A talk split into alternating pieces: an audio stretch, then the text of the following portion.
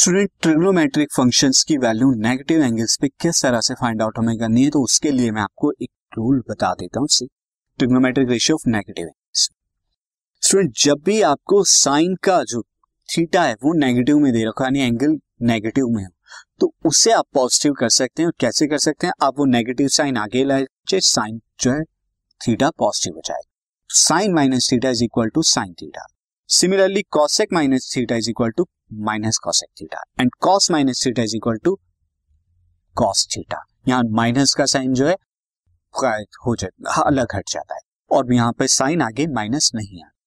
similarly sec minus theta just ऐसे प्रोकल होता है कॉस थीटा का। तो यहाँ पे जो है माइनस का साइन अगर आप हटाते हैं तो आगे नहीं आता tan minus theta again minus tan theta and cot minus theta is minus cot इसका मतलब क्या है स्टूडेंट इन फॉर्मूलों का सी अगर आपको यहाँ पर दिया है sine minus four pi by five, four pi by five for example हमें एंगल दिया है तो I can write sine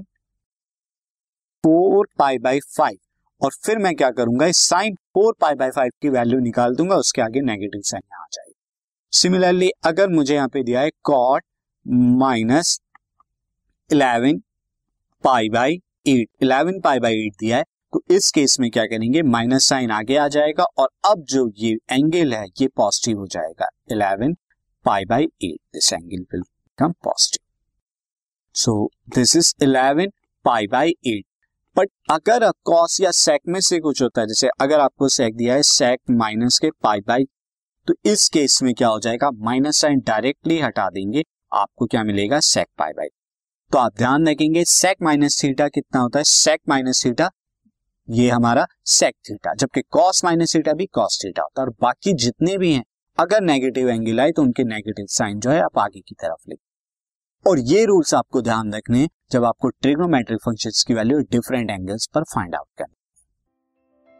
this podcast is brought you by Hubhopper शिक्षा अभियान अगर आपको ये पॉडकास्ट पसंद आया तो प्लीज़ लाइक शेयर और सब्सक्राइब करें, और वीडियो क्लासेस के लिए शिक्षा अभियान के यूट्यूब चैनल पर जाएँ।